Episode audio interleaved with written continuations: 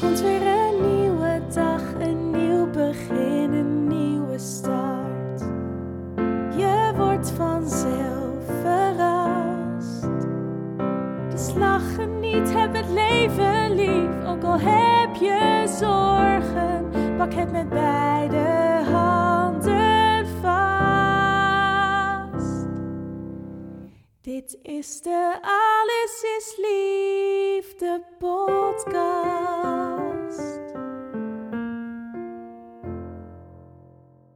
Wat leuk dat je luistert naar de podcast Alles is Liefde. Mijn naam is Rian Roes, gedragswetenschapper, relatietherapeut en auteur van het boek Raak elkaar niet kwijt.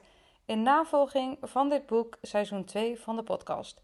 En in dit seizoen ga ik in gesprek met koppels over hun liefde.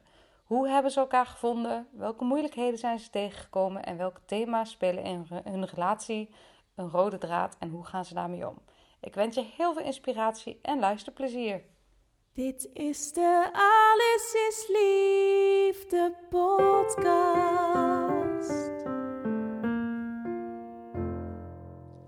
Je luistert naar aflevering 6 van seizoen 2. Het seizoen waarin ik in gesprek ga met koppels.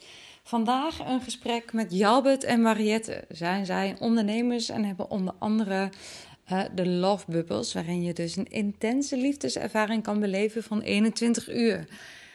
Ik ga vandaag in gesprek met hun over hun liefde. Zij zijn naast dat ze ondernemers zijn ook liefdespartners. Of misschien zeg ik het verkeerd om en zijn ze in eerste instantie liefdespartners waaruit een onderneming is gegroeid. Een prachtig verhaal waarin ze ons meenemen in hoe hun liefde kon groeien op een manier die je eigenlijk niet voor mogelijk had gehouden. Hoe relaties opnieuw gedefinieerd werden en hoe daardoor de liefde tussen hen kon stromen en ook hoe ze deze liefde levend houden na al die jaren. Ik wens je heel veel inspiratie en luisterplezier. Wat fijn dat jullie hier zijn. Willen jullie misschien jezelf even wat voorstellen? Uh, ja, dat willen we wel. Zal ik maar beginnen? Goed plan. Ja, ik ben Mariette Sinninger-Damstee en ik ben uh, 49 jaar. Geliefde van Jobert. En ik ben moeder van uh, Puma van uh, bijna 11 jaar. En ja, wat zal ik nog meer over mezelf zeggen? Ja, nou, ja, wat ik kan zeggen, waar we het natuurlijk vandaag ook over gaan hebben, is dat uh, liefde, intimiteit en seksualiteit, dat is iets wat eigenlijk gewoon mijn hele leven een rode draad is, het onderzoek daarnaar. En, um, en ook om dat in alle facetten te leren kennen.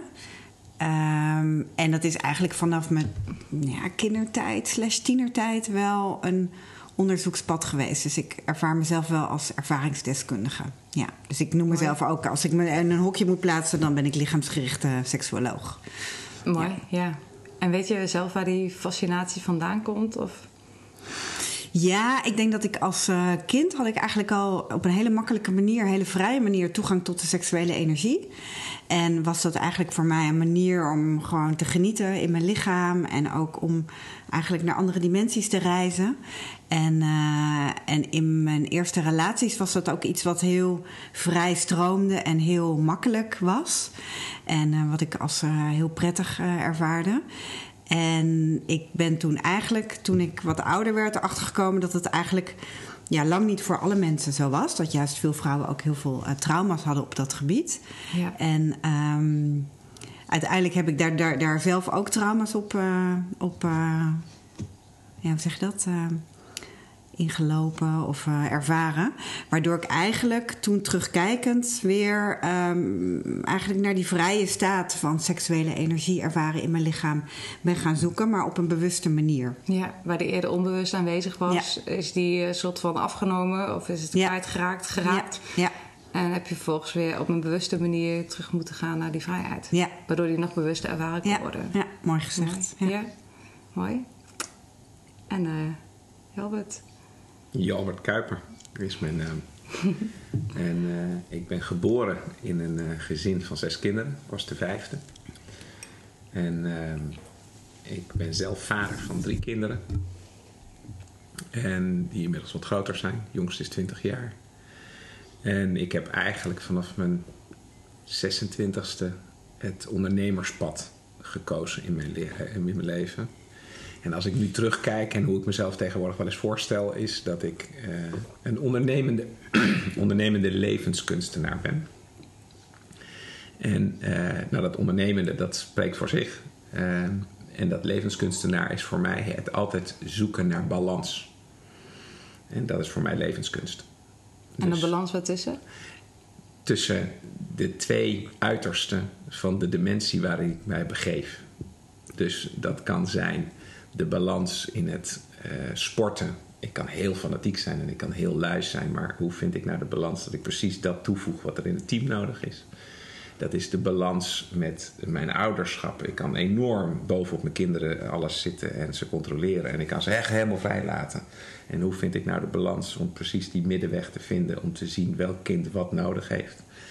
En ehm, ja, dat is eigenlijk hoe ik naar alles kijk. Dat ik probeer altijd de uiterste te zien, maar soms sterker nog eigenlijk ook wel te ervaren. Om dan daarna te kunnen zien van hmm, hoe voelt nou dat daartussen? Ja. En voor wie kan ik daarin wat zijn? Mooi, ja. En die balans, is die te vinden of is het altijd een wankel evenwicht?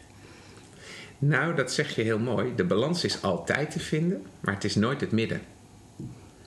Dus het is niet een, een, een vast, vaste plek, maar het is een bewegende plek.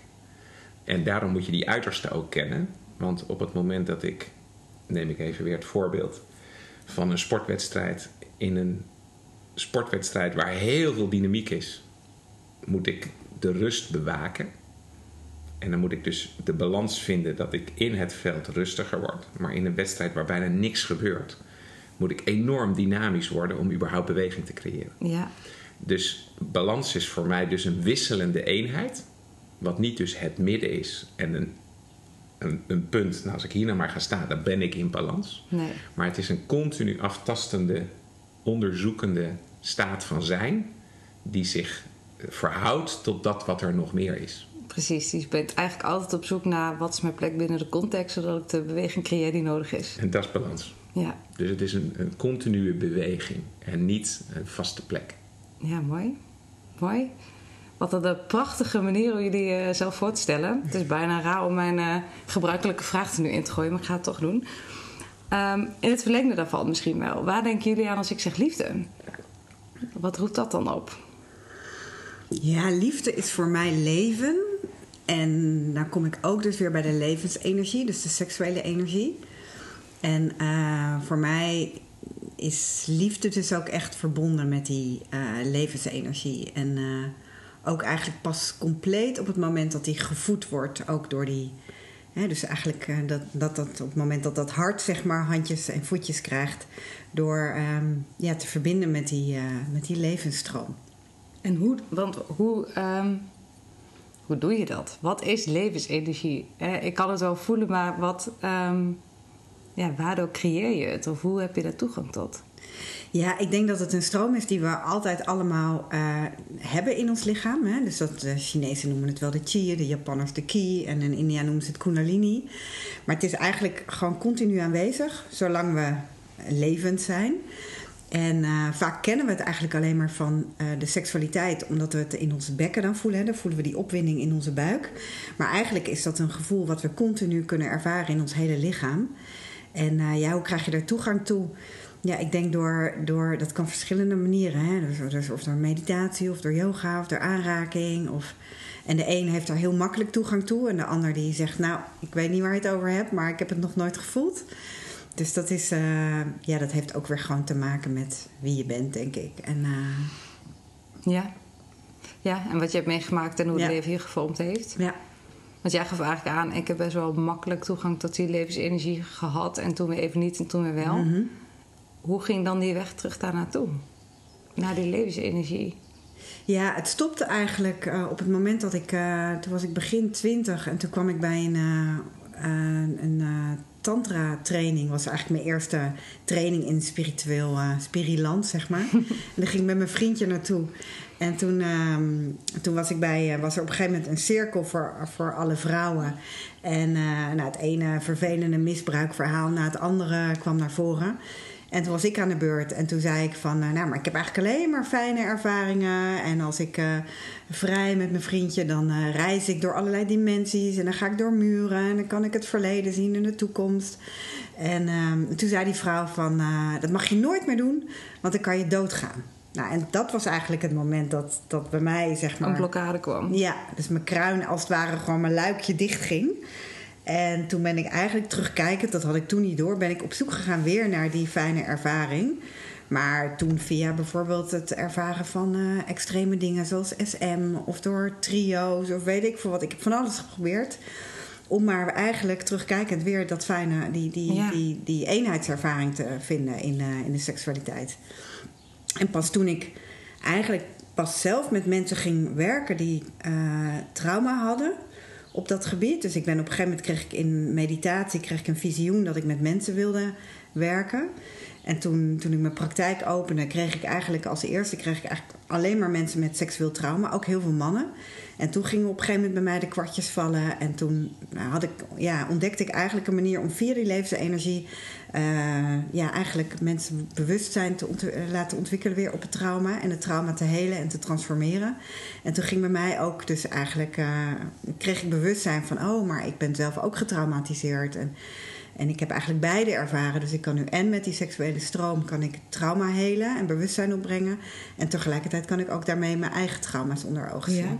En dat je inderdaad je kan identificeren met hoe het voelt als het, als het gesloten is. Als Ja. je niet meer toegang hebt tot dat stuk. Ja, en ook wees heel goed hoe het was als het open was. Dus, Precies. Ja, Ja, dat maakt dat je, eh, ja, dat je mensen daar supergoed in, eh, in kan ondersteunen. ja. Mooi. Mooi, daar komen we vast straks nog op. Maar ik ben ook benieuwd wat jouw eh, associatie is met liefde. Je hebt even de tijd gehad om erover na te denken, dus ik ben benieuwd. Ja, dan mo- moet er ook een beter antwoord komen. Le- levensgevaarlijk natuurlijk. Je legt de lat hoog. Nee, liefde is, ehm, maar dat is in mijn huidige eh, bewustzijn, eh, liefde is alles. En eigenlijk zou ik nog mooier kunnen zeggen, liefde is. En dan zul je zeggen, ah, een beetje vaag, eh, wat bedoel je nou precies? Nou, ik denk dat wij voortkomen uit liefde. En dat het enige wat we hoeven te leven is het bewustzijn dat we liefde zijn. En daarmee is het dus liefde is.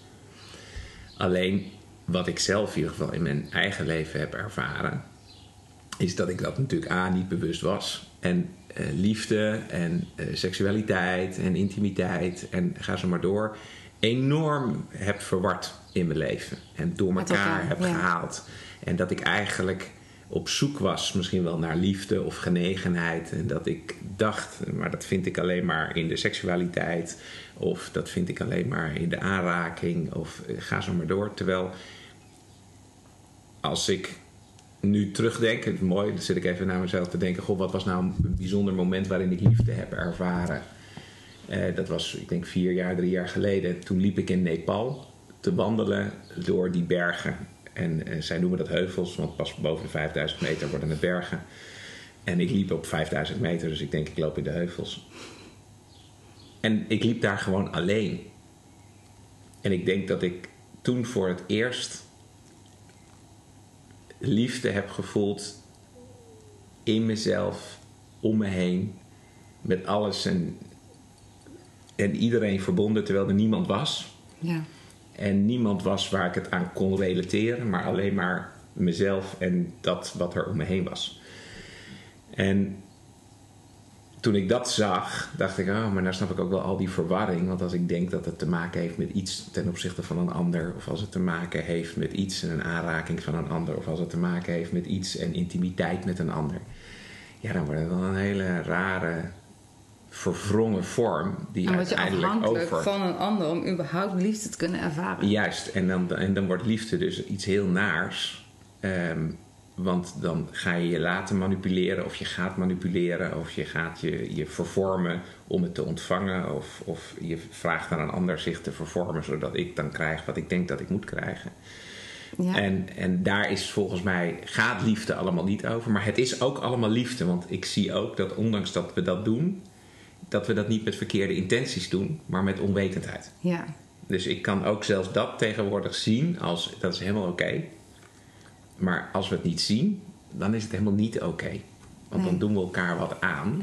Maar als we het kunnen zien en ook kunnen zien dat iemand dat met goede bedoelingen doet, ja, dan kun je er samen naar gaan kijken. En dan is alles liefde. En dan is alles liefde. ondanks dat de uitingsvorm misschien wat ter dis- discussie staat of het eh, per se eh, dienend is voor, eh, voor Ja. jou als mens of voor degene met wie je Ja. de liefde uitwisselt. Nou, liefde is dan dus eh, ehm, iets wat, wat eh, niet aan mij te beoordelen is. Of het goed of fout, of mooi of lelijk is. Dus, dus ik kijk naar buiten en ik vind dit mooi en dan kan ik daar de liefde in zien. En jij kan zeggen, ja, maar ik kijk veel liever naar een modern gebouw en daar kan ik de liefde in zien. En dat vind ik helemaal oké. Ja, En dat is niet ter discussie. nee. Dus Het zijn de liefde is die dat ik ja. me kan verplaatsen in jouw perspectief. Zonder dat je je eigen perspectief kleiner maakt of... Exact. Ja, mooi. mooi. Dus dat is liefde En dat is ook dat gevoel wat je beschrijft hè, in die heuvels. Dat gevoel van ja, echt zijn. Dat het even helemaal is zoals het is. En dat je je verbonden voelt met alles. Dat alles precies is zoals het moet zijn. En dat is denk ik ook een gevoel van liefde, levensenergie. Die je kan voelen op zo'n moment. Ja. Maar En in het niks. Ja, Terwijl en tegelijkertijd alles. Ja, Ja, en, en tegelijkertijd alles. En voor anderen zal het zijn, ja, maar je bent helemaal naar 5000 meter moeten lopen, man, dat is hard werken. Ja, dat is ook liefde. Ja, Want het is ook hard werken. ja. Snap je? Maar dat is het ook. Dus, Ja. dus waar focus ik me op? Wat, wat wens ik te ervaren als ik op die top van die 5000 meter sta? Ervaar ik dan, ik heb hard gewerkt? Of ervaar ik dan, wat is die mooi? ja, En het is gewoon een keus. Maar het is allebei liefde. ja. En is het een keus? Nou, liefde is geen keus, maar wat je ziet is wel een keus. Hoe dan? Want stel dat je zo geprogrammeerd bent dat je het ziet als een, eh, ehm, nou ja, echt een prestatie bijna van, van hè, ik ga dan laten zien, want dan kom ik straks thuis bij mijn vrienden en dan kan ik zeggen, ik heb, dat, eh, ik heb die heuvels beklommen. Ja. Ehm, en je je nog niet bewust bent van het feit dat dat eigenlijk misschien niet de drijfveer zou moeten zijn om die heuvels te beklimmen, dan heb je, heb je dan keuze? Kan je dan. Nee, het is een keus, maar je vroeg, maar heb je een keus? Dat is pas als je het ziet. Ja, Dus, klopt. dus, dus het feit dat ik mij kan boos maken om dingen en ik zie dat ik dat doe, dan ben ik me ook bewust dat ik dat waarschijnlijk vanuit liefde doe. Want ik maak me kennelijk ergens boos, want Ja. iemand zit aan mijn kinderen of iemand zit aan mijn spullen of weet ik veel wat. Maar dat is de liefde voor mijn kinderen en de liefde voor mijn spullen die mij boos maakt. Maar degene die mij boos ziet, die zal zeggen: Ja, maar jij bent hartstikke lelijk en dat is geen liefde. Ik zeg: Nou, jij moet eens even weten hoe liefde ik ben. Ja. Ja. want jij moet gewoon niet aan mijn kinderen komen. En daar zit net wat meer liefde dan wat ik nu aan jou toon. ja, precies. Maar dat komt voort uit liefde. Ja. En dat komt heel diep. En de drijfveer is altijd liefde. En de drijfveer is liefde. Maar als ik dat niet zie, dan is het gewoon heel lelijk. Ja.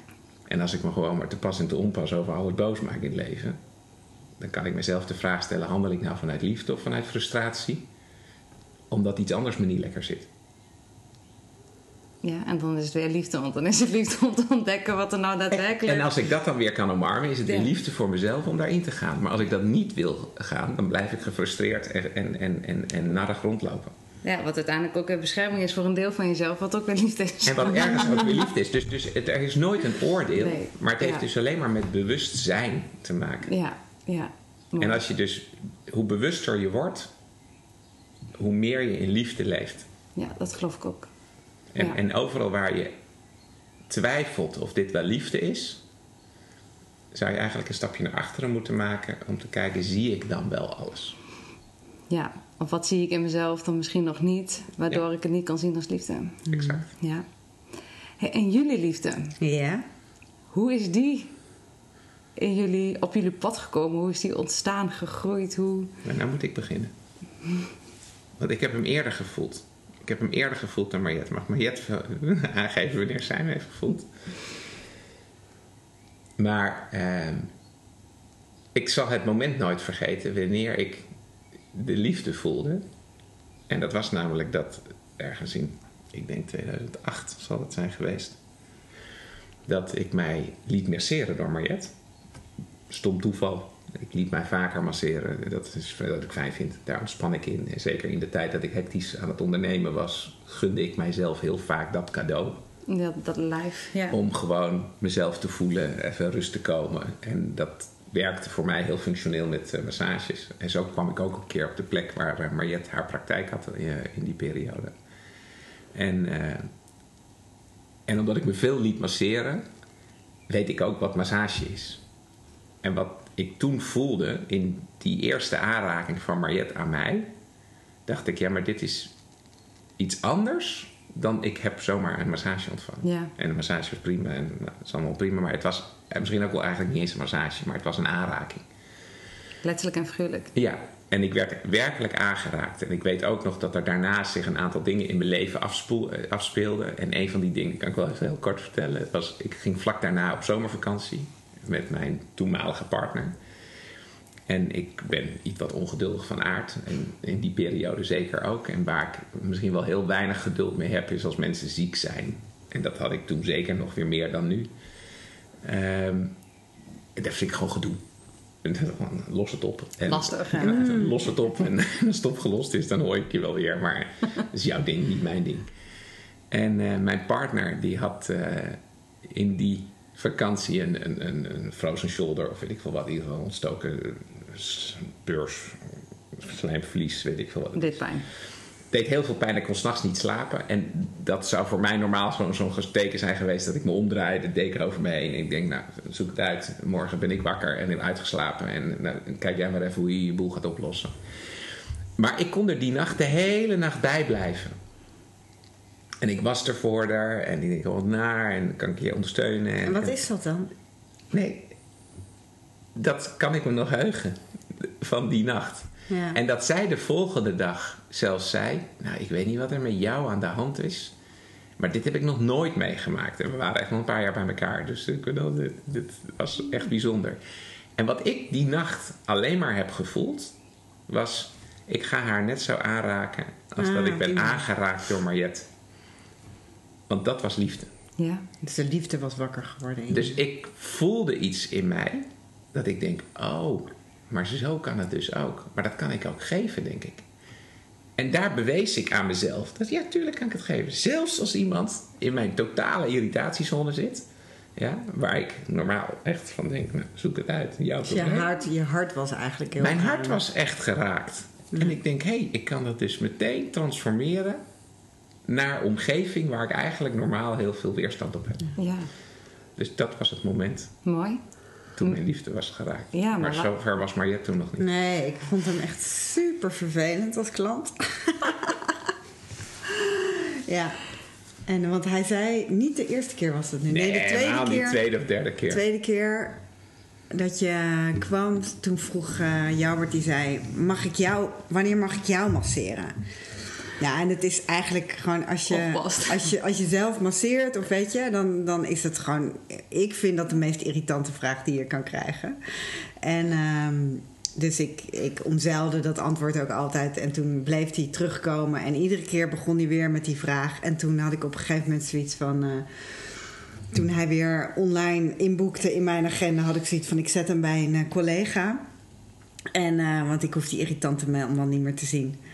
En toen eh, kwam die collega. Het duurde echt wel een jaar en dat was niet elke dag en elke week. Nee, maar dat was echt een maand of twee maanden ertussen. Maar Ja, zo ging het ook. ja. En, ehm, en toen eh, kwam die collega haar kamer uit en die zei: Wauw, wat een bijzondere man is dat. En toen dacht ik: Oh, heb ik iets gemist? en toen merkte toen, eh, toen die weer inboekte, toen dacht ik: Goed, hij gaat weer even naar mijn agenda. En, eh, en toen merkte ik dus dat ik opeens open stond. En ja, te omdat ik.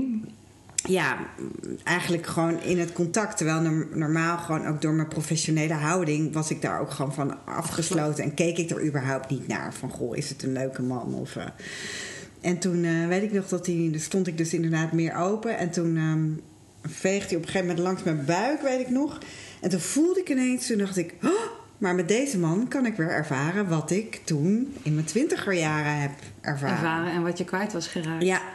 En waarvan ik ook wel zoiets had van op een gegeven moment van, nou, van ik ga dat vast wel weer een keer ervaren, 55 plus of zo. En, Iets eh, voor de toekomst, Iets voor de echt voor de toekomst, inderdaad. Ja. Ja. En, eh, en toen dacht ik, oeh, dit is heel dichtbij. Nou, toen heb ik eerst heel netjes eh, een mail gestuurd met van, eh, ik zou eigenlijk wel privé willen ontmoeten met je, maar dan moeten we wel de professionele Relatie. relatie verbreken. Toen zei hij meteen van, oh, hoef ik dan ook niet meer te betalen? nee, dan hoef je niet meer te betalen. Ja, zo is dat, eh, eigenlijk. eh, Wat mooi. En Ja. Ja, wat en, ook- en wat, wat leuk, daar zag je trouwens even de ondernemer in. ik even kijken hoe zit het met de handel. Van, hoef ik niet te vertellen. maar, maar wat leuker is, is eh, wat ik dus wilde, is precies dat wat ik ook net in dat verhaal al vertelde. Is ik wilde Mariette laten voelen wat ik voelde. En ik denk, dat kan ik er niet zeggen. Dat kan ik alleen maar laten voelen. Ja, dus jouw intentie was Mijn niet om haar op een, Helemaal niet. op een cheesy manier te... Nee, nee. en dat, ik snap heel goed, maar dit is dus die liefde waar ik het net ook over had. Bij mij was mijn intentie, en zij heeft er uiteindelijk iets heel anders van gemaakt, en we zitten hier nu naast elkaar, en ik bedoel, dat is ontstaan, maar dat was helemaal niet waar ik was. Nee. Ik was alleen maar daar met dat wat ik had ervaren, dacht, dat moet ze voelen. Ze, volgens mij beseft ze niet Wat ze doet. wat ze heeft geraakt in mij. En dat kan ik er alleen maar laten voelen als ik haar kan aanraken. En ik kan dat niet in woorden gaan uitdrukken. Nee, het was eigenlijk een vat vol liefde wat zich wilde Wat, wat, verspreiden. wat, wat En- echt gewoon echt op ontploffen stond. En ik denk, ja, ik kan de hele wereld in gooien, maar ik mag toch wel op zijn minst jou laten voelen Ja, wat dat is. ja, Want jij bent de bron. Jij hebt het in mij weer geraakt. ja zo'n immense Dus het was dankbaarheid eigenlijk een ook. enorme dankbaarheid. Ja. Ja, dat was wat ik, wat ik wilde teruggeven. En ik snap, en, en daarom vind ik het verhaal ook altijd zo leuk, maar het, dat het heel anders wordt geïnterpreteerd. Maar ik heb er ook niet eens bij stilgestaan, want daarom was ik ook heel aanhoudend. Want ik denk, nou ja, goed, ik snap het. En daar kon ik ook helemaal bij zijn dat ze dat niet wilden. Maar ik denk, ja, maar er is toch maar één manier om daar te komen. En dat is gewoon elke keer wel weer aangeven dat ik dat wil. Ja, en dat er een grensie in die... Ja, en dat er ook echt Ja. urgentie in mij zat. Van, Ja. ja. je weet niet wat je mist. Ik bedoel, je- en ik kom wel bij jou en ik kan, je weer, kan het weer ontvangen. En ik voel dat dan weer. Maar je weet niet wat je mist. En dat- Gun ja. jezelf dat nou even. Maar dat was iets dat je niet kon zien. Nee, omdat ze in haar professionaliteit eigenlijk gewoon een muurtje om zichzelf had heen gezet. nou, en je had jezelf een soort van deadline 55 plus gegeven. Hè? Dat Ja. je dacht van, nou, ik laat het Ja. los en ik ga nu me focussen op ja, mijn werk. En, ja eh, werk, kind, kinderen krijgen. En, Precies. Ja, Precies, dus die, die, ja. ja, die verrassing was misschien zo groot dat je, Ja. ja. dat je niet, die had je niet aanzien komen. Nee. Dat het in je open, weer opengemaakt zou worden. Nee, en ook wel, als ik terugkijkend, ook wel ehm, pijnlijk ergens hoeveel concessies ik deed om eigenlijk niet dat te leven wat ik echt wenste te leven. Maar dat betekende natuurlijk ook eh, dan heel bewust bijvoorbeeld naar een andere partner gaan zoeken. En dan bewust ook je praktijk verlaten, je huis verlaten. Weet je, dus ik merkte ook dat ik op een gegeven moment. eh, Weet je, het was heel comfortabel met de man waarmee ik toen was. En we hadden een mooie boerderij en ik had een mooie praktijk. En ja, dat ik ook wel een soort van dat, die balans in mijn hoofd maakte. Van ja, maar ik heb toch, ik woon hier nu lekker. En ehm, weet je, ik, heb, eh, ik wil zwanger raken. En, en eh, nou ja, dat, dat, dat de liefde leven of, of hè, die verbonden met die seksualiteit. Ja, dat ga ik maar wel doen inderdaad als ik. eh, als Ja. mijn dochter op de middelbare school zit of zo. En ergens is het natuurlijk ook heel pijnlijk terugkijken... dat je je leven daarmee zo in eh, een koelkast zet. Hè? Wat denk ik heel veel mensen ook doen. eh. Ik wou net zeggen, dit is iets wat eh, volgens mij, en Ja. misschien kan jij dat ook beter zeggen, in je werk aan een lopende band door Ja. Dit soort gesprekken voert, toch? Ja. Dat je ergens als je twintigste en je veertigste Ja. leeft zoals je is voorgedaan en zoals Ja. de maatschappij van je verlangt. En dat er dan toch ergens een snap komt en eh, Ja. ja, Ja. dat je dan op het kruispunt komt te staan van welke route kies ik. Ja. Ja, en dat is dan, dat is, ja, dus het is terugkijkend pijnlijk. En tegelijkertijd heb ik ook al die tijd nodig gehad om daar tot punt te komen. En heeft het natuurlijk ook echt wel veel kracht nodig als je op een gegeven moment zegt van, hè, ik breek daaruit en ik, ik, ga, ik open me voor, ja, gewoon totaal niet weten waar ik terecht kom. Of ik nog, of ik nog een praktijk kan eh, openen en, en wat er op mijn pad komt. Dat is gewoon wel heel spannend. Ja. Het is ik voel me, het is altijd een beetje moeilijk te verwoorden als je iets voelt, maar nog niet het metafoor hebt. Maar dat je er werd teruggetrokken weer in dat, eh, ja, eigenlijk in die geslotenheid en dat, dat er iets van jezelf werd ehm, geblokkeerd. En dat je juist omdat je daardoor harder moest werken en moest eh, graven in jezelf naar dat stuk van jezelf, dat je eigenlijk daarna verder bent gekomen dan je had kunnen komen als het altijd maar in die vloeiende beweging was voortgegaan. Ja, dan was ik waarschijnlijk ook uiteindelijk dit werk niet doen. Omdat het dan voor mij was het zo'n natuurlijke staat van zijn. Ja. Dat je dan ook iemand helemaal niet kan begeleiden die, die bijvoorbeeld getraumatiseerd is op eh, het stuk van seksualiteit. Omdat ik dan alleen maar kan zeggen, nou, weet je wel, nou, het kan ook echt heel anders zijn hoor. weet Ja, je? en als je ergens Ja. onbegrip hè, zou voelen Ja. als klant zijnde van oh shit, blijkbaar ben ik echt kapot. Want Ja. eh, Ja, eh, ja, het wordt me wel voorgeschoten als iets wat heel natuurlijk zou moeten gaan verlopen. Wat dan op dat moment voor de klanten die je zou zien niet zo is. ja. Dus steekt je ook heel veel wijsheid en rijkdom. Ja, Maar- ja je, je hebt inderdaad, ik denk dat als je eerst iets onbewust leeft, wat wel een, of een natuurlijk talent is, maar je kan het pas gaan doorgeven op het moment dat je dus ook hebt ervaren van eh, hoe het is om daar, daar helemaal niet bij te kunnen.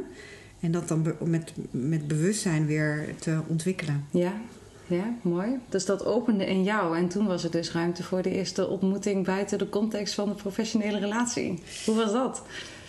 Nou, dat, dat was voor mij. Weet jij nog die eerste keer? Oh ja, die weet ik ook nog. Nou, Die weet ik nog. dan weet jij het nog. Maar ja, maar, maar eigenlijk wat, wat daarin voor mij eigenlijk primair dus alleen maar aan de orde was. En het was ook echt niet heel veel meer dan dat. Was. Jij was nog steeds nou, bezig met ja, dat. ik moet dat cadeautje teruggeven. Ja, Punt. En, en het mooie is natuurlijk, en dat is, dat is dan ehm, denk ik ook wat het grootste feest is in het leven. Dat als je iemand een cadeautje geeft en je bent je bewust wat je geeft. En de ander ontvangt het cadeautje en is zich bewust van wat hij ontvangt. Ja, dat is misschien wel de basis van een relatie. ja. ja. Ehm, maar als je je allebei niet bewust bent dat je een cadeautje geeft en dat je een cadeautje ontvangt, ja. dan is dat misschien ook wel meteen waar de gemiddelde relatie misschien op, op, op wringt. ja. Omdat we ons niet bewust zijn dat we allebei en iets ontvangen en iets aan het geven zijn. Ja, precies. En ik denk dat dat ook... Jij was je bewust dat je iets had ontvangen... maar je was niet naar op zoek dat je het zou ontvangen. Want Nee, jawel, het was echt een zoektocht in mezelf. En ik bedoel, dat kan ik terugkijken, maar Door al die massages. Ja, door, nee, maar dit- dus waarom ging ik bijvoorbeeld naar al die massages? En, en hè, dat kan ik allemaal in retrospect makkelijker uitleggen dan waar ik toen stond. Maar ik was ergens dus ook op zoek naar die liefde. En ik denk dat kan ik in massages vinden, of dat kan ik in seksualiteit vinden. Of dat, eh, snap je? Dus Ja. ik, ik zat enorm om me heen te, te, te speuren Te van. Maar ik voelde het niet, omdat dus de intensiteit waarmee het gebeurt, of met de intentie moet ik zeggen, waarmee iemand je wel of niet aanraakt, eh, je iets kan ervaren of niet. En wat ik eigenlijk dus voelde, ondanks dat het gewoon een massage was, dat de intensiteit van Mariette ging verder, en dat had ze waarschijnlijk zelf niet door, eh, dan wat ze eigenlijk verkocht. Ja. Dan de, de, En dat de is reguliere waar ik denk ook nu, en ik denk ook jij in de afgelopen tien jaar jezelf bewuster van bent geworden. Want ik vond ook bijvoorbeeld heel snel dat ze veel te weinig geld vroeg. Ja, dat vond ik prima. Maar ik vond eigenlijk ook gewoon belachelijk. Want ik denk, als je zo'n groot cadeau geeft, Ja. dan moet je niet, dat moet je niet weggeven. Ik bedoel, dan moet je mensen. En, Je mag het en- op waarde... dat, je mag dat op waarde inschatten. En ik zeg altijd van geld vind ik niet een, waanzinnig belangrijk middel. Maar het is eigenlijk een, een energieuitwisseling.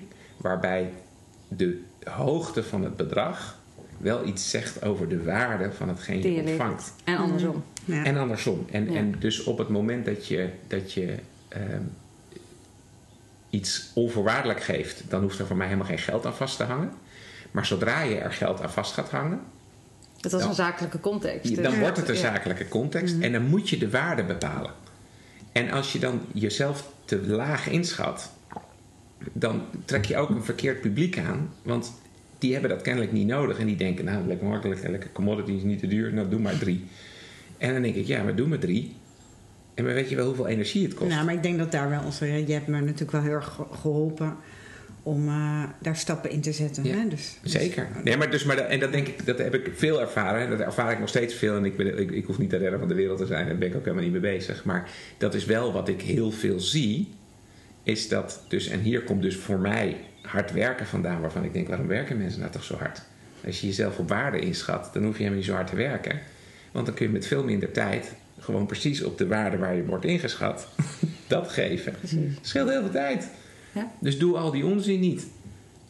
eens, ja. En dat is iets waar jullie samen, dat is denk ik heel het zakelijke, waarin je met elkaar ook de gesprekken bent gaan voeren. Maar dat was je natuurlijk niet op date 1. nee. Want, hoe- Zeker want niet. jij zegt, hè, van ik herinner me dat wel. Wat, ehm, wat herinner je je?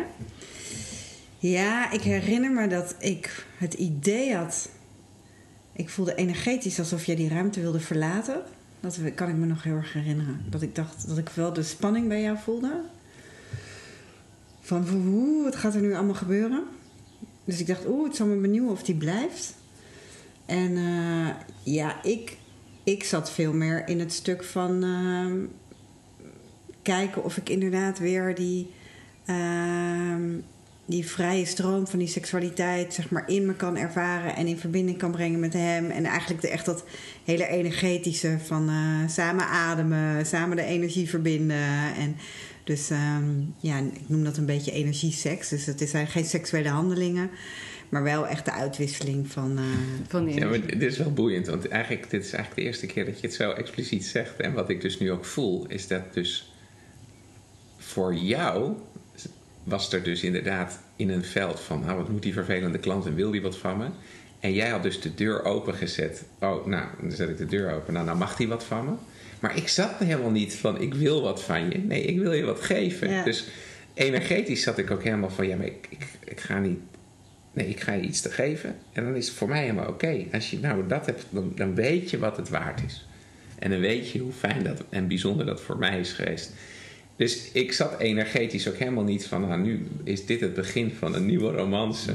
Sterker nog, daar had ik zelfs bijna een beetje trauma op. Want ik had dat wel eens eerder in mijn leven gehad. En dat is natuurlijk heel storend in een bestaande relatie om romances toe te laten. Dus ik Ja, was niet per se ik, ik, Als ik nou ergens een muurtje had, dan was het wel van... ik ga niet nog romantische liefdes naast mijn relatie toelaten. Want daar heb ik genoeg gedonder over gehad in mijn leven. Ja. En bin there dan, dat doe ik niet nog een keer. Dus, dus ik zat daar eigenlijk helemaal niet. Dus het is wel leuk dat we energetisch dus helemaal... Ik was Niet op echt dezelfde frequentie zaten ik was echt niet bezig met, oh, ik ga hier een relatie starten. En jij zette dus de deur open misschien wel van, nou, nu mag het dan ook helemaal komen, laat maar komen. En ik denk, oh. Ik weet niet of ik daar wel ben. En hoe is, de, hoe is jullie liefde daarin verder ontvouwen? Want jullie zitten hier als prachtig stel met een eh, supermooie onderneming. En nou ja, daar, daar zijn natuurlijk stappen en processen aan vooraf gegaan. Want je bent niet zomaar waar je nu bent. Nee, ja, hoe zou je dat gewoon in een paar zinnen even Ja, dat kan. kunnen? Dus, dus we hebben toen in die eerste paar jaar elkaar wel degelijk gezien. En daarin is in mij heel veel getransformeerd. Omdat ik natuurlijk ergens die heimelijke liefde wel voelde. Maar wat ik net beschreef ook eigenlijk dat niet wenste toe te laten in mijn leven. Maar ehm, daar is wel heel veel in getransformeerd. Want Mariette zei op een gegeven moment van... nou, als je nou meer wil voelen, dan moet je eigenlijk wat minder drinken. En ik dronk echt veel. En eh, ik zeg, oh nou, dat is misschien wel een goed punt. Want meer voelen, nou, dat wil ik wel. Dus nou, laat ik dan maar wat minder gaan drinken. En op een gegeven moment dronk ik helemaal niet meer. Want ik denk, oh, dat is fijn. enorm Want af te vallen. Dus ik, ik ben 20, 30 kilo afgevallen. Je bent echt maar niet als doel, maar omdat ik gewoon niet meer dronk. Ja. En, ehm, dus, en, maar dat was allemaal nog in mijn bestaande relatie. En Mariette een relatie. Dus nee, ik bedoel, er was voor de rest... eh, ehm, dus heel veel magie. Ja. Maar tegelijkertijd Er was geen een enorme- definiëring van... Nee, maar een hele, hele afstandelijkheid. En ook een enorme eh, ruimte dat het echt niet veelvuldig voorbij kwam. Nee, maar als we elkaar zagen, dan was, Was dat heel intens. Eh, maar we gingen niet naar de film, we gingen niet uit eten. Nee, het was altijd in de, in de... voor- Daar is voor mij ook eigenlijk begonnen... wat we nu ook hè, vormgeven bij de Love Bubbles...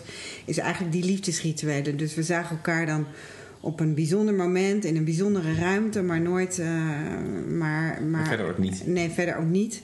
En, dus, dus, En waar, want waar, waar, vond je dat? Want je zegt een bijzonder moment, een bijzondere ruimte. Hoe markeer je die? Of hoe markeer je een kader, eh, voor zover die er was? Het was eigenlijk voor mij altijd in een tempelruimte. Dus dat kon bijvoorbeeld of een mooie locatie ergens buiten zijn. Of eh, hè, dus, dus, dus buitenshuis. En ehm, dat is eigenlijk is daar al het, het, het idee van de lofbubbels ontstaan.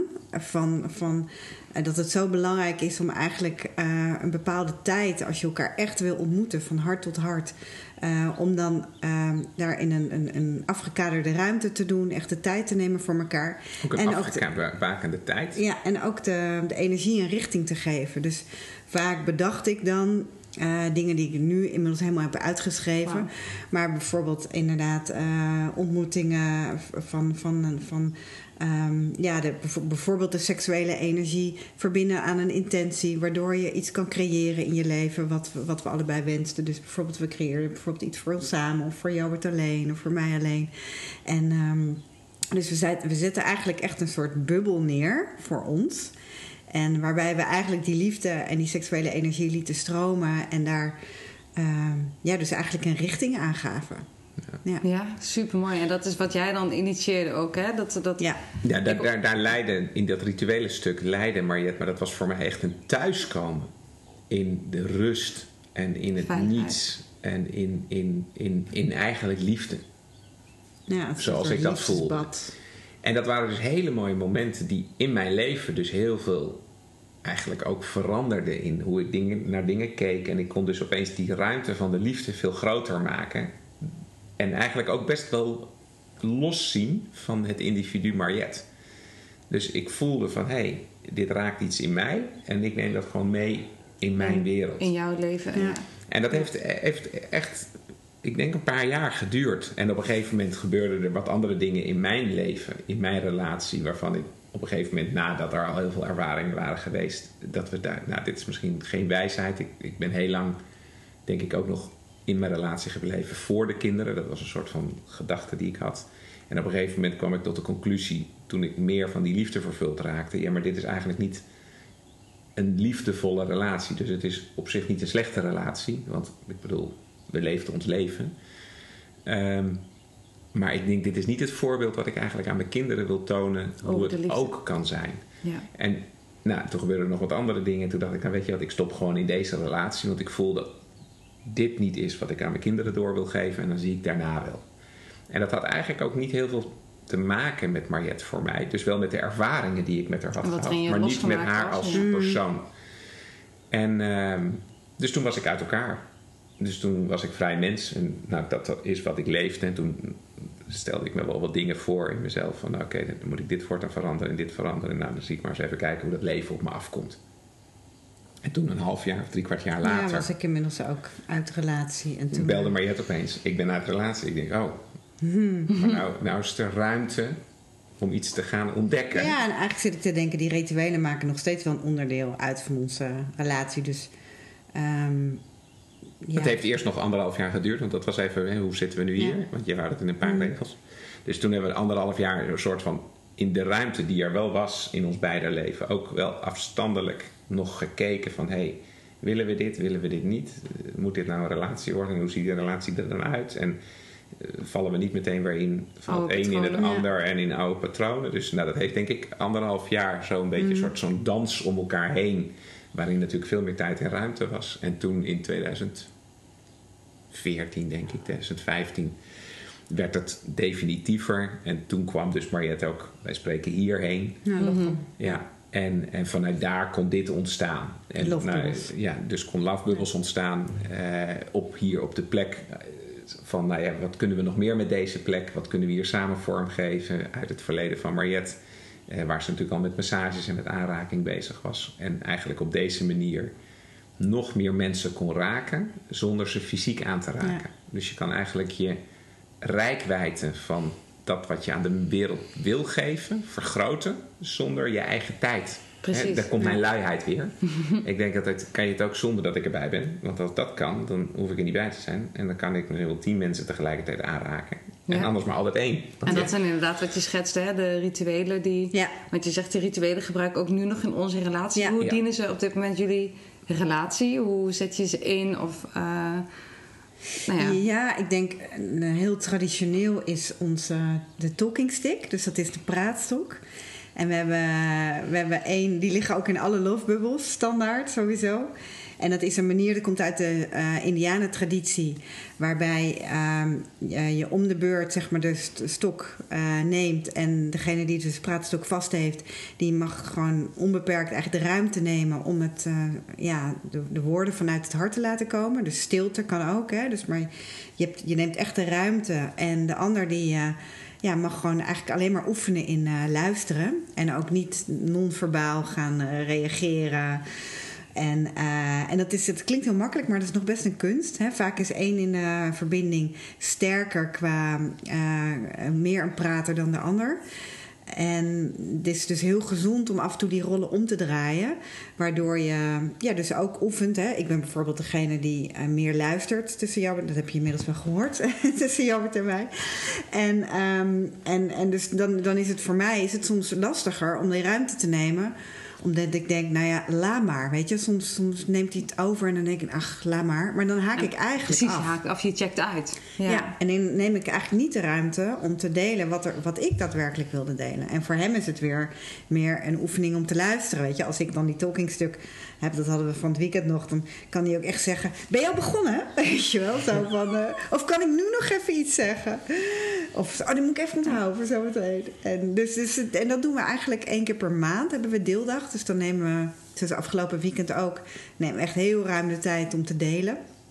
En, eh, en eh, ja, dus dan kunnen we tussen- tussendoor ook wel even lunchen of zo. Maar dan is het wel duidelijk dat ik bijvoorbeeld nog steeds aan het delen ben. Ik kan wel even praktische dingen van wat wil jij voor de lunch. Maar de inhoud is dan wel echt zeg maar aan Wauw. degene die En dan echt een hele dag. Dat je ook, Ja, ja, we hebben het zelfs nog... Ja, we hebben eigenlijk een hele dag gedaan. Ja. Ja. En dan wissel je eh, per uur of per Nee, dag wanneer je klaar of- bent. Oh ja, Ja. dat je voelt van nou, nu is datgene Ja. wat ik wilde delen, is, heb ik kunnen uiten. Ja.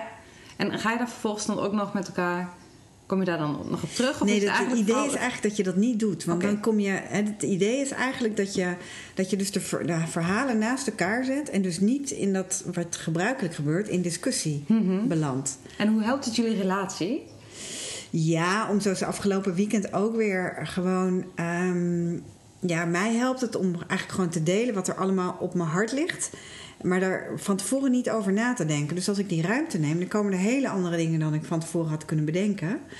En, ehm, en ook bijvoorbeeld naar de toekomst toe. Hè. We gaan de komende weken gaan, zijn we, eh, zien we elkaar eigenlijk helemaal niet door de zomervakantie. En dan bijvoorbeeld van, eh, oh, ik vind dat wel spannend dat je daar alleen naartoe gaat. En eh oeh, ik, eh, ik vind dat nu al een beetje spannend. Van met wat voor verhalen kom je terug? En weet je wel, of, of nou, ik zie zelf een beetje op tegen mijn vakantie. Daar en daarom, weet je. Dus dat je eigenlijk alles deelt.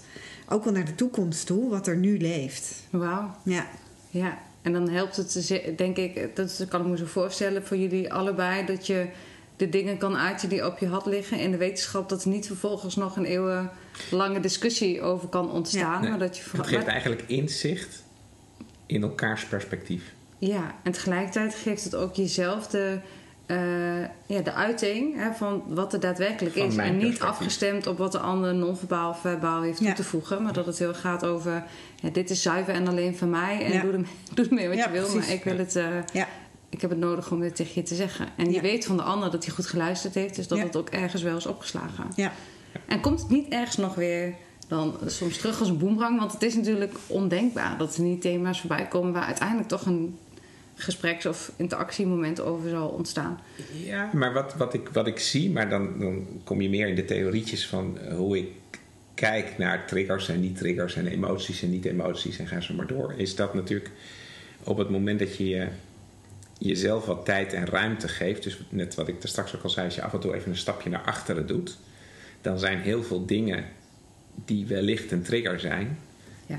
door wat afstand en wat tijd misschien wel veel minder trigger. En kun je eigenlijk beter vragen gaan stellen over wat het in jou doet en waar je op Ja, getriggerd je neemt wordt. de reflectietijd. Als dat je de emotie gaat voeden. Ja. Ehm, dus, dus ergens denk ik dat dingen terugkomen, maar dat ze met meer Nuance. nuance, met meer vragen. Ja, en het is natuurlijk ook de kunst om gewoon wel bij jezelf te blijven. Hè? Dus, dus het Ja, wordt geen even- rondje verwijten. Een hele ochtend Ja. lang ja, opnoemen. ja, dus dat is wel echt eh, de kunst. En soms ontkom je daar natuurlijk niet aan. Je kan een talking stick ook in je oor doen en dan luister je gewoon even. Ja, nee, dus het is wel de kunst om echt, echt vanuit je hart te delen. Ja. Dus zo dicht mogelijk bij jezelf te blijven. Mooi. Ja, dus die doen wij standaard eh één keer per maand, een hele dag. En eh, we hebben ook een vrij ritueel waar Jalbert heel van lang, eh, lang van heeft gedacht dacht dat het een vrij ritueel was. Dus dat we moesten vrijen die dag. Totdat hij er iedere, iedere keer teleurgesteld en op een gegeven moment... Oh, het is een vrij ritueel. En die faciliteren we dus om beurten. Dus Ja. de een bepaalt een ritueel wat hij met de ander op een avond wil doen. Ja, dus de ene keer ontvang je, de andere keer geef je. Ja. Ja. En dat kan bijvoorbeeld zijn, heel boeiend, dus een ritueel kan zijn: ik wil mijn boosheid op jou uiten. Mooi. Ja? Maar dan stap je erin. Dus misschien ben je wel boos, en dat is hartstikke mooi, maar je, je brengt ook aan: ik ga vanavond boos op je zijn. Want ik wil me helemaal ontladen. En ik wil dat je het niet persoonlijk neemt, maar ik voel wel dat ik de behoefte heb om dat te doen. Ook kwetsbaar. Om je dan uiteindelijk in, in die boosheid heel te stappen. spannend, deze. Want Het- dat- het- het- Het is heel ingewikkeld. Nee, want maar- je noemt wel iets wat heel Ja, ingewikkeld ja, is. maar, maar, nee, maar om, om even aan te geven, nee, maar om- ik, ik geef bewust een hele. Dit is, dit is wat ik doe. Ik geef graag de hele grote bandbreedte en dan Ja. mag het allemaal veel dichter bij huis ook plaatsvinden. ja, je mag ook zeggen, ik wil vanavond wijn met je drinken. Oh nee, wie drinkt alcohol meer? Nee, jawel, we, jawel, we drinken zeker nog, want ook dat is balans. Hè? Dus Ja, het is, nee. dus- Maar de dus- boosheid is een mooie, want die spreekt Ja, heel erg tot de ja, maar hij verbeelding. spreekt heel erg tot Ja. de verbeelding. Kijk, als ik boos word uit een reflex, dan heb ik zelf ook een blinde vlek voor mijn ogen. Want dan heb je me getriggerd en dan vind ik je stom. En dan wil ik je op dat moment de pijn die ik voel ook terugdoen. En dan zitten we dus in gedoe. En dan komt er ook van alles ineens bij wat Ja. eigenlijk Ja. helemaal niet ter zake doet. Maar als ik nou bijvoorbeeld jou vraag, terwijl ik je bij spreken niet zo heel goed ken, van goh, mag ik vanavond even gewoon heel boos op je zijn? Want ik heb boosheid in mij. En die moet eruit. En ik wil dat op iemand botvieren. En dan zeg jij, nou dat is goed, maar ik wil niet dat je me slaat. Ik wil niet dat je me pijn doet, hè, bij wijze van spreken, maar jij geeft gewoon je grenzen aan. En op het moment dat ik het genoeg vind, wil ik kunnen zeggen, en nou is het genoeg, want zo Stop. is het. Dan zeg ik, nou oké, dat accepteer ik van jou. Dan ga ik nu boos worden. En dan ga ik mijn boosheid in. En het is zo lekker dat er dan gewoon iemand getuige is van mijn boosheid, waarvan ik denk, en die reageert niet en die laat het lekker. Ja, maar ik denk dat het heel goed is wat je zegt. Het is Want heel cool. het, het is natuurlijk veel makkelijker met een, met een onbekend iemand dan met een bekend iemand. Omdat je natuurlijk, als je in relatie zit, neem je het gewoon heel snel persoonlijk. Dus het is, het is een hele uitdagende in relaties. Ja, maar dit is Ja, dus een vrij ritueel. Hè? Ja. Maar een vrij ritueel kan ook zijn. eh, ik wil jou vandaag eh, masseren, maar dat wil ik eh, op een andere manier doen en ik wil dat op jou experimenteren. Ja, super mooi. En dat is iets en- wat je met elkaar ook één keer in Ja, de... één keer in de twee, Maand. drie weken. Ja, twee, drie weken. Ja, zo doet. Ja. Super mooi. Dat is echt... En allemaal nieuwe dingetjes proberen we uit. Dus ik vind het altijd leuk om nieuwe dingen. We hebben laatst, dat vond ik heel interessant. Hebben we, toen moest ik me heel erg focussen op, eh, op een project. En toen zei ik van, eh, ik wil graag me echt helemaal focussen. En eh, dat we dat samen ook doen. Hè? Dus dat Jalbert zich ook even helemaal focust op mij en, en ondersteunt in dat project. En dat ik ook bewust ben hoe vaak ik wel niet lijntjes uitgooi. Met appjes bijvoorbeeld, weet je wel. Allemaal energetische stekkers. Ja, allemaal, ja bij, dus, eh, dus ook gewoon, laten we dat allebei gewoon eens die paar weken niet doen. En alleen maar focussen op elkaar en op dat project. En, en, en wel natuurlijk als andere mensen appen reageren. Maar, en, maar dat is heel interessant om te zien hoe vaak je wel niet uitreikt naar mensen. Om eventjes, hoe is het met jou? Of is dat? En het is ook heel leuk om, en je komt ook in een stuk van... Oh, maar eh, vind, vinden mensen me nog wel aardig? Want dan krijg je maar geen appjes meer. En dan opeens te zien dat het uit een hele onbekende hoek opeens mensen Je bijvoorbeeld... creëert contact zoeken. ruimte, ook letterlijk, om, om Ja. andere mensen toe te laten van wie ik misschien in eerste instantie niet Nee. Ja. bedacht had. Ja, dus dat soort dingetjes proberen we ook. Dus dat doen we dan een paar weken. En dat zijn voor mij ook weer experimenten waar, op basis waarvan ik dan weer nieuwe ri- liefdesrituelen kan Die je schrijven. vervolgens weer kan implementeren en Ja. integreren in je, in je Ja. bedrijf. Ja, Ja, dus zo is eigenlijk je persoonlijke ervaring eigenlijk altijd de, de voedingsbodem voor wat je in je bedrijf Ja. gaat, eh, ja. gaat Nou, rituelen, het, het klinkt voor heel veel mensen heel zwaar. Ehm, maar dat is misschien wel wat, als ik dan één stapje groter maak, deze tijd soms mist. Maar wij spreken de zondagsrust. Ik bedoel, zo ben ik toevallig opgevoed, maar niet dat ik daar nou heel erg aan hecht. Maar het feit dat je een dag rust neemt om weer even te verbinden met elkaar, is zo slecht nog niet. Nee, Nee. is eigenlijk En op het moment dat we daar christelijk geloof aan vastplakken en zeggen, nou, en dan moet je naar de kerk, ja, en dan moet je, wij spreken van mij hebben nog een lange jurk aan. En dan wordt het een en, en, en, en, en dan denk ik, ja, maar dat voelt helemaal niet als een ritueel. Dit voelt echt als gewoon verschrikkelijk en daar wil ik er niks meer mee te Het heeft niks maken met rust te maken. Nee. Terwijl de basis daarvan ja, is Is heel heel mooi. mooi. Sinterklaas, en wel met of niet Zwarte Piet, snap je, is hetzelfde, is een ritueel. En als je de waarde van het ritueel bekijkt, dan, is, dan kun je een discussie over de uitingsvorm gaan Nou, in hebben het met Joodse elkaar. geloof doen ze eigenlijk sabbat. Hè? Dus dat is iedere vrijdagavond met elkaar vrijen. En daar is gewoon heel veel voor te zeggen. Behalve als de vrouw eh, haar periode heeft. En dan in die periode wordt er niet gevreden, want dan heeft de vrouw tijd voor eh, reflectie in zichzelf en even ongestoord aandacht aan zichzelf geven. Dus heel veel geloven, heel veel stromingen, heel veel bewegingen, tradities in de wereld hebben hele mooie rituelen. En wij, wij spreken hè, woensdagmiddag vrij van school, eh, zondag eh, eh, niet, niet de winkels open. Dus ik snap de waarde van rituelen. Van het creëren van Ja. een ruimte. Om En tegelijkertijd, wat we dus, omdat we daar te veel waarde aan hebben gehecht, maakten we het heel strikt. En ik denk dat omgekeerd, als je gewoon allemaal vrije rituelen creëert in een verbinding, of met de mensen om je heen. Ja. dan is dat hartstikke mooi. Hè? Als je bij spreken ja. zegt, één keer per jaar hebben we een personeelsfeest. Dat is een ritueel. Ja? Dus je kunt ook zeggen, ik heb een personeelsfeest, zuipen ons helemaal kapot. Ja. Ook een ritueel.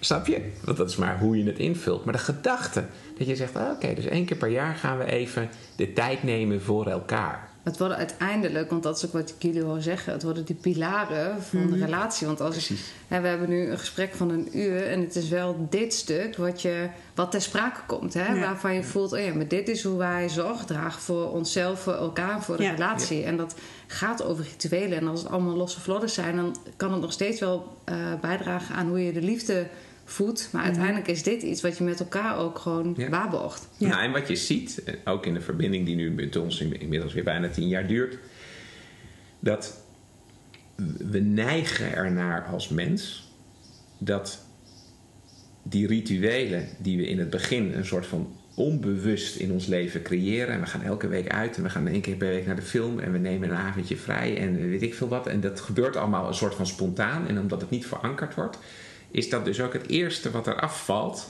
op het moment dat je je gezins-BV bijvoorbeeld gaat draaien. Ja. Ja. Ja, want dan zijn er opeens kinderen en dan bedenken we niet dat we woensdagavond zouden we toch een vrij ritueel hebben, één keer in de twee weken. Nee, want dat hadden we niet vastgelegd als een ritueel.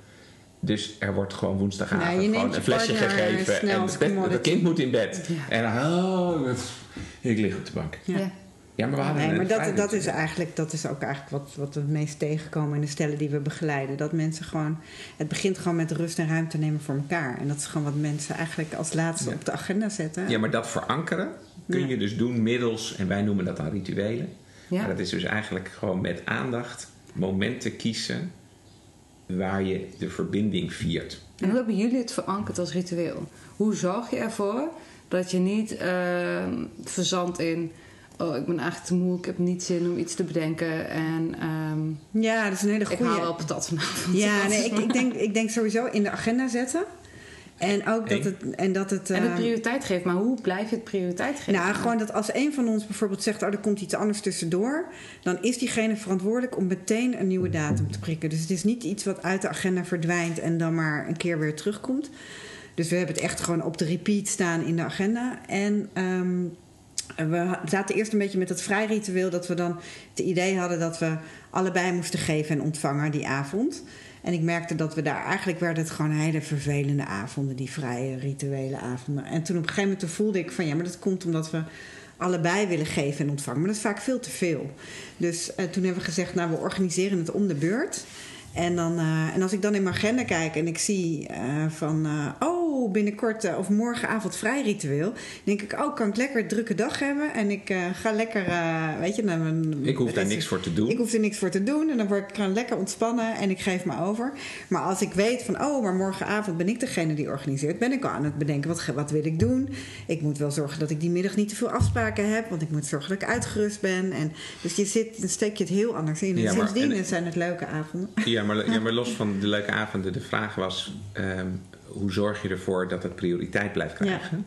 En dat doe je natuurlijk ook doordat het leuke avonden zijn, maar je doet het. Ja, nog- de, motiva de intrinsieke motivatie Ja, maar je, maar je doet het nog meer is, door jezelf eigenlijk een omgekeerde vraag te stellen.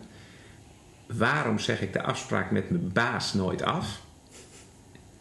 En waarom zeg ik de afspraak met de liefde van mijn leven ja, continu af? Ja. En als je daar het antwoord voor jezelf op weet, dan is het misschien dat je niet in de goede relatie zit. Ja. Maar anders dan maak je een andere keus. Dus het is een vraag die je jezelf gewoon echt mag stellen. Waarom geef ik geen prioriteit aan de liefde die ik heb gekozen in mijn leven? Ja. Wauw, prachtig. Ja, weet je, we gaan hem daarmee afronden. Want ik denk dat dit een mooie cliffhanger is voor iedereen die deze podcast luistert om dit voor zichzelf te gaan afvragen. Mhm. Dus ik dank jullie wel voor dit gesprek. Ja, jij ook bedankt. Dankjewel voor je mooie vraag. Wat een mooie en ook prikkelende eindvraag die Jalbert hier op het eh, eind van ons gesprek stelt. Ben jij nou zoekende naar het antwoord op die vraag? Of ben je benieuwd naar hoe je die vraag zou willen beantwoorden en waarom je hem nog niet kan beantwoorden zoals je zou willen? Dan heb ik een prachtige online videotraining voor je die je kunt bestellen via mijn website www.samenalleen.com. Dankjewel voor het luisteren en tot de volgende aflevering.